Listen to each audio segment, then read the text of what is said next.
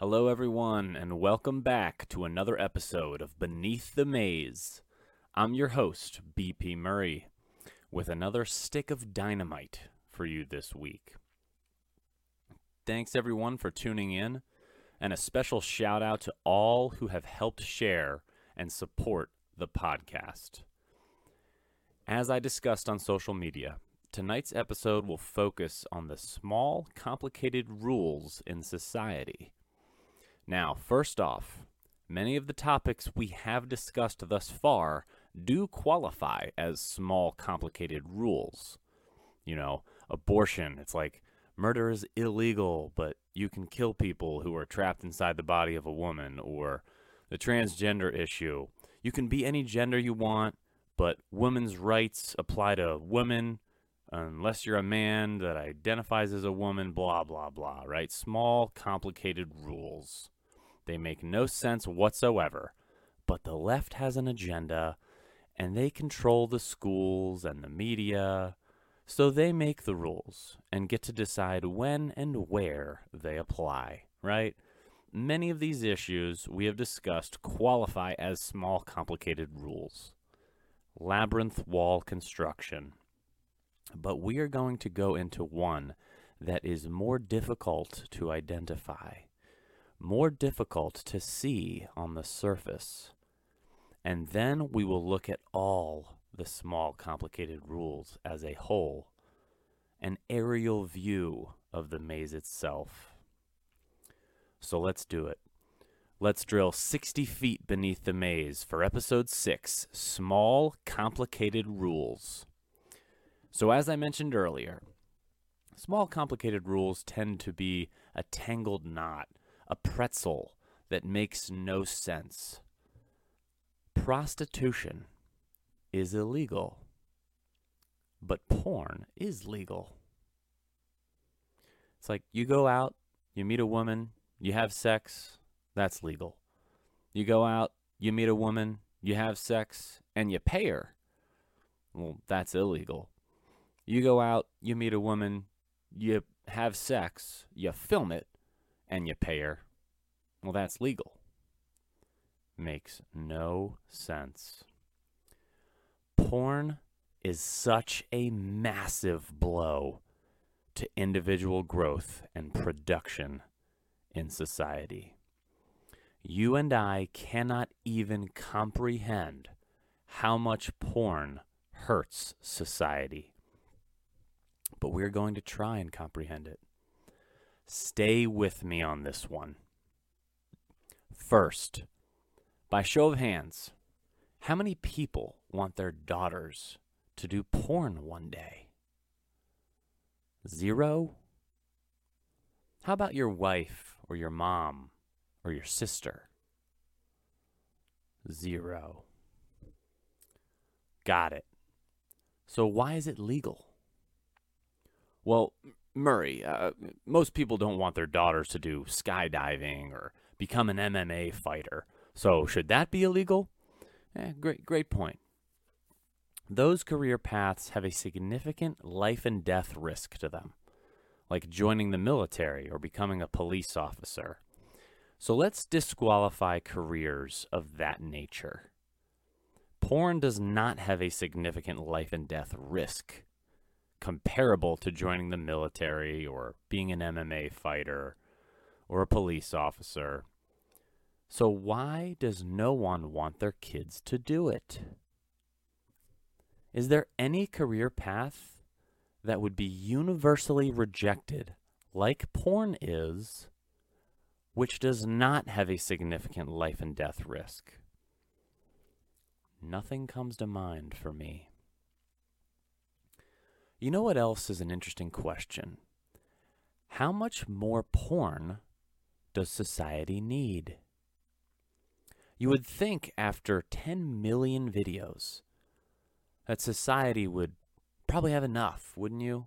You'd think after a million women have photographed themselves nude and filmed themselves having sex with other people. You think that supply would meet demand at some point because you can just rewatch those same videos.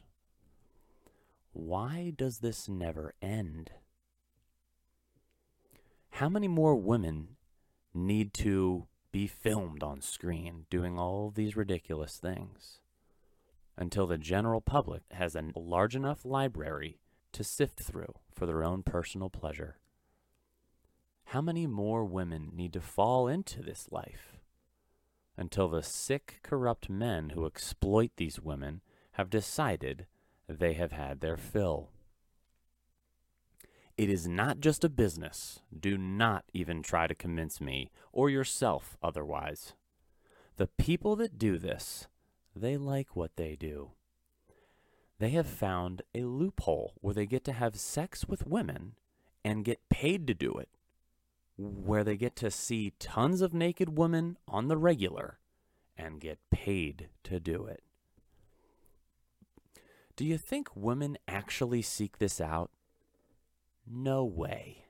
They are actresses that maybe didn't make it on the normal film, or they're approached and exploited by the porn industry, offered large amounts of money. They cave, and then they are trapped. So, how does it continue? It is the men moving the needle. It is not the women who want to do what they are doing. It's the money that tempts the woman and the men that push them into it. How many children grow up saying, I want to be a porn star when I'm an adult? No one wants this lifestyle. No one wants it for their children, daughters, sisters, mothers, wives, but it is allowed? As far as porn goes, is this not a modern day scene of the ruling class allowing the peasants to entertain them in this degrading and demeaning manner? A manner in which they would never wish on themselves or their families, but allow people who don't have power and money to participate in it, to entertain them. I say yes regardless of how you feel about porn overall, 18 is way too young to be able to participate in porn. I don't think women in high school should be allowed to be in porn. I think they should have to try real life first. I personally would push it to 20 or 21.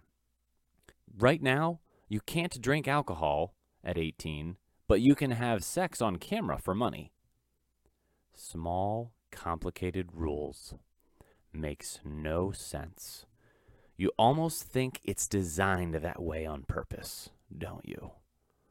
Like the people in charge, people making the rules, knew it would be easier to influence younger women into a life of misery, darkness, and confusion into the maze.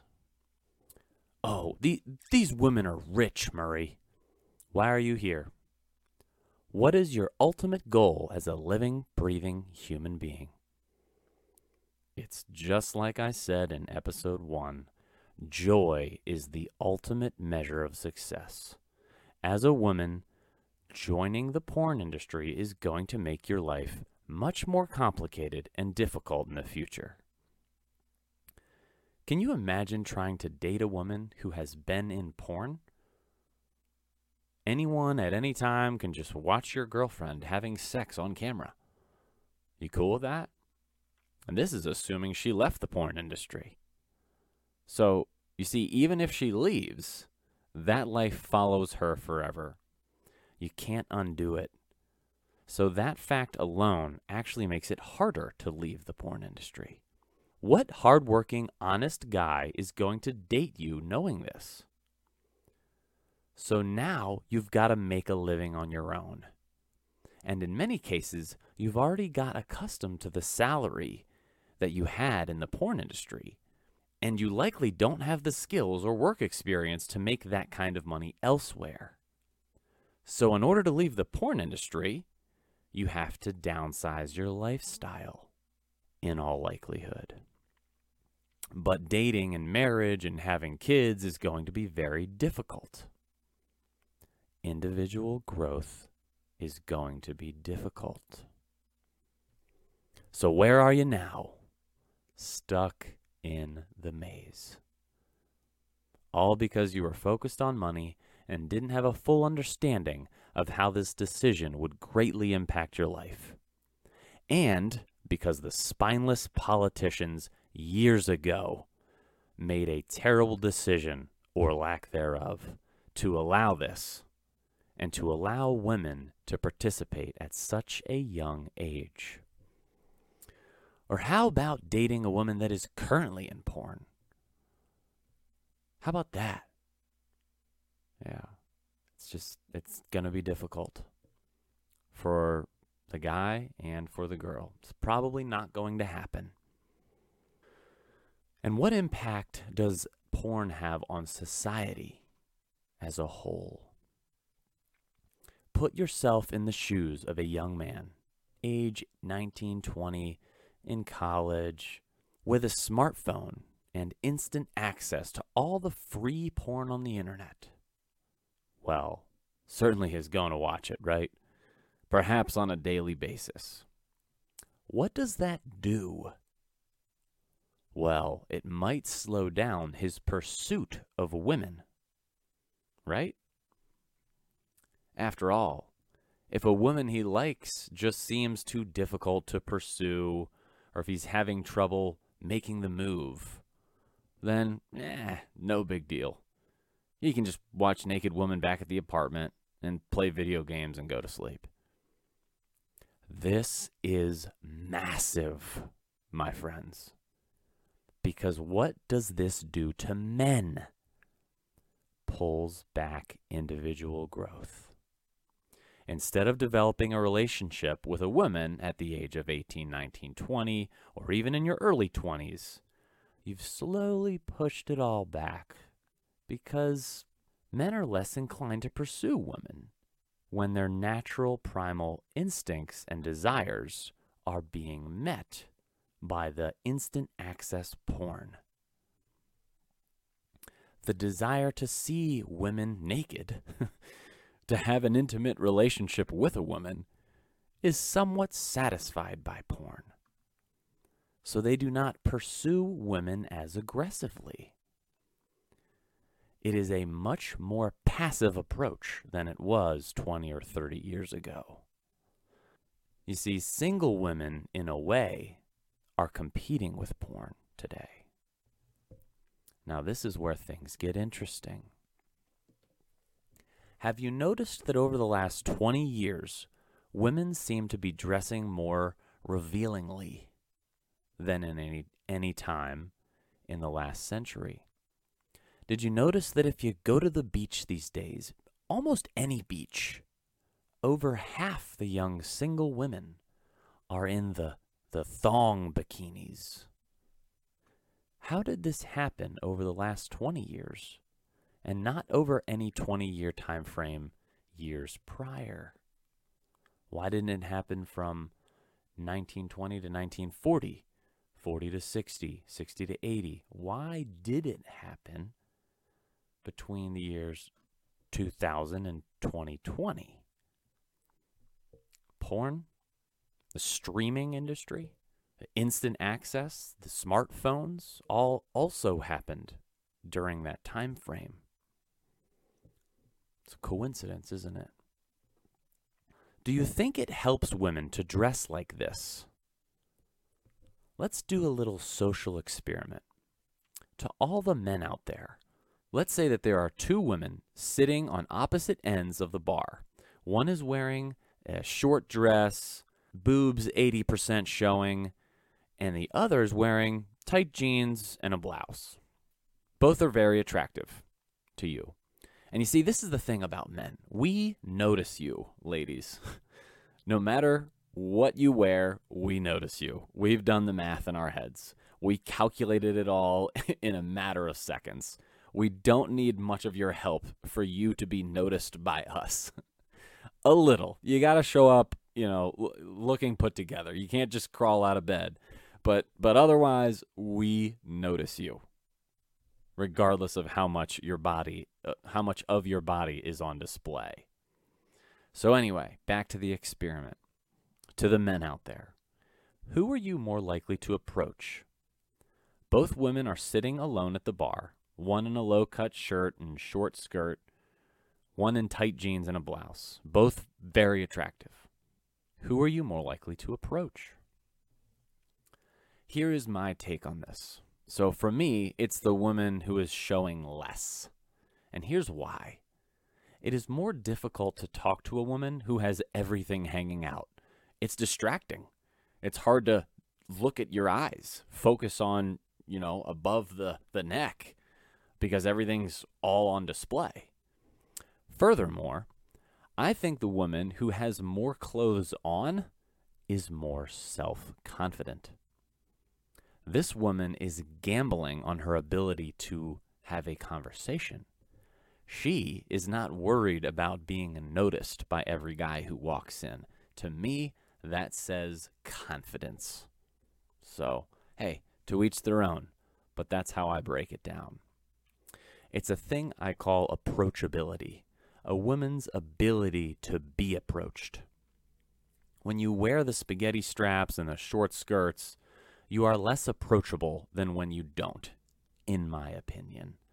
As men, it is hard enough not to look at everything that's going on without a preview.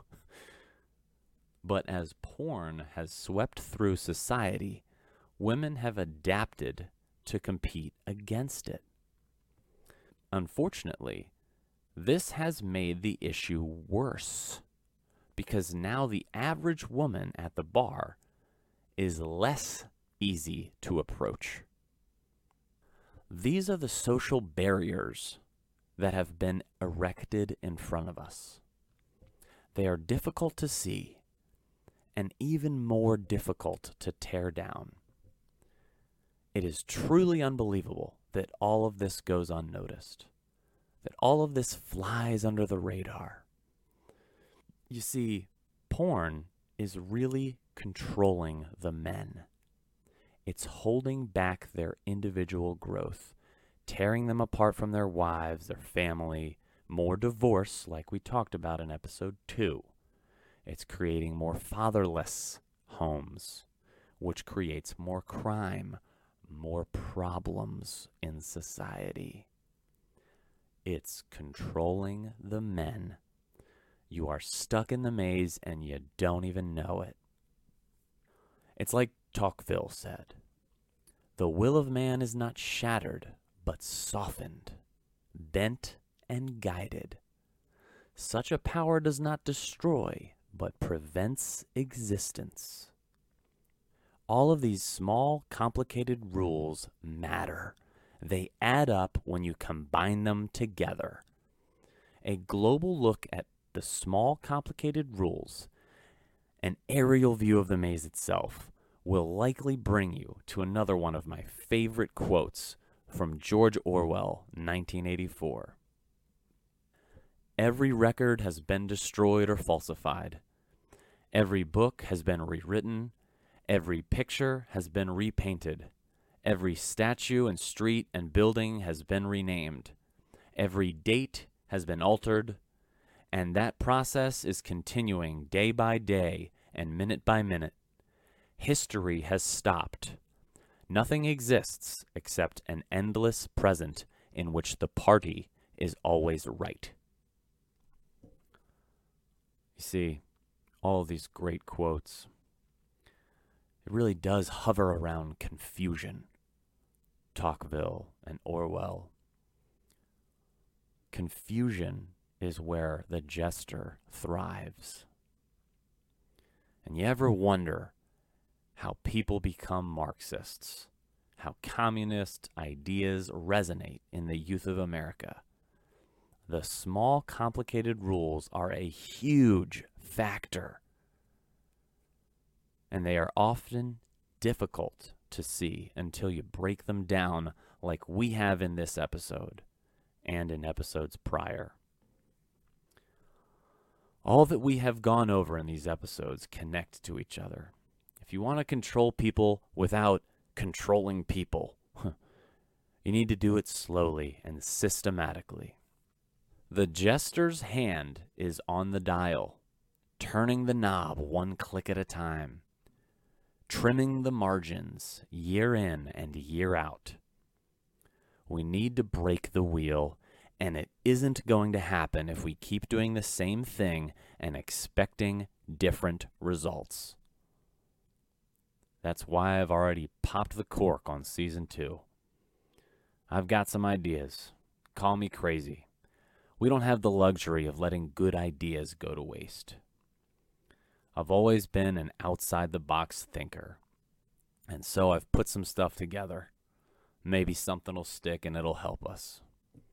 Let's give it a shot because why throw away some potential good ideas? So next week will be season two, episode two. I haven't come up with the name yet, but we're going to fire off some more arrows to break the wheel, and it's going to challenge you like this episode has. Thanks for tuning in. I hope you enjoyed it, and thanks for sharing and reposting. I do see it, and I appreciate it big time. I'll see you next week.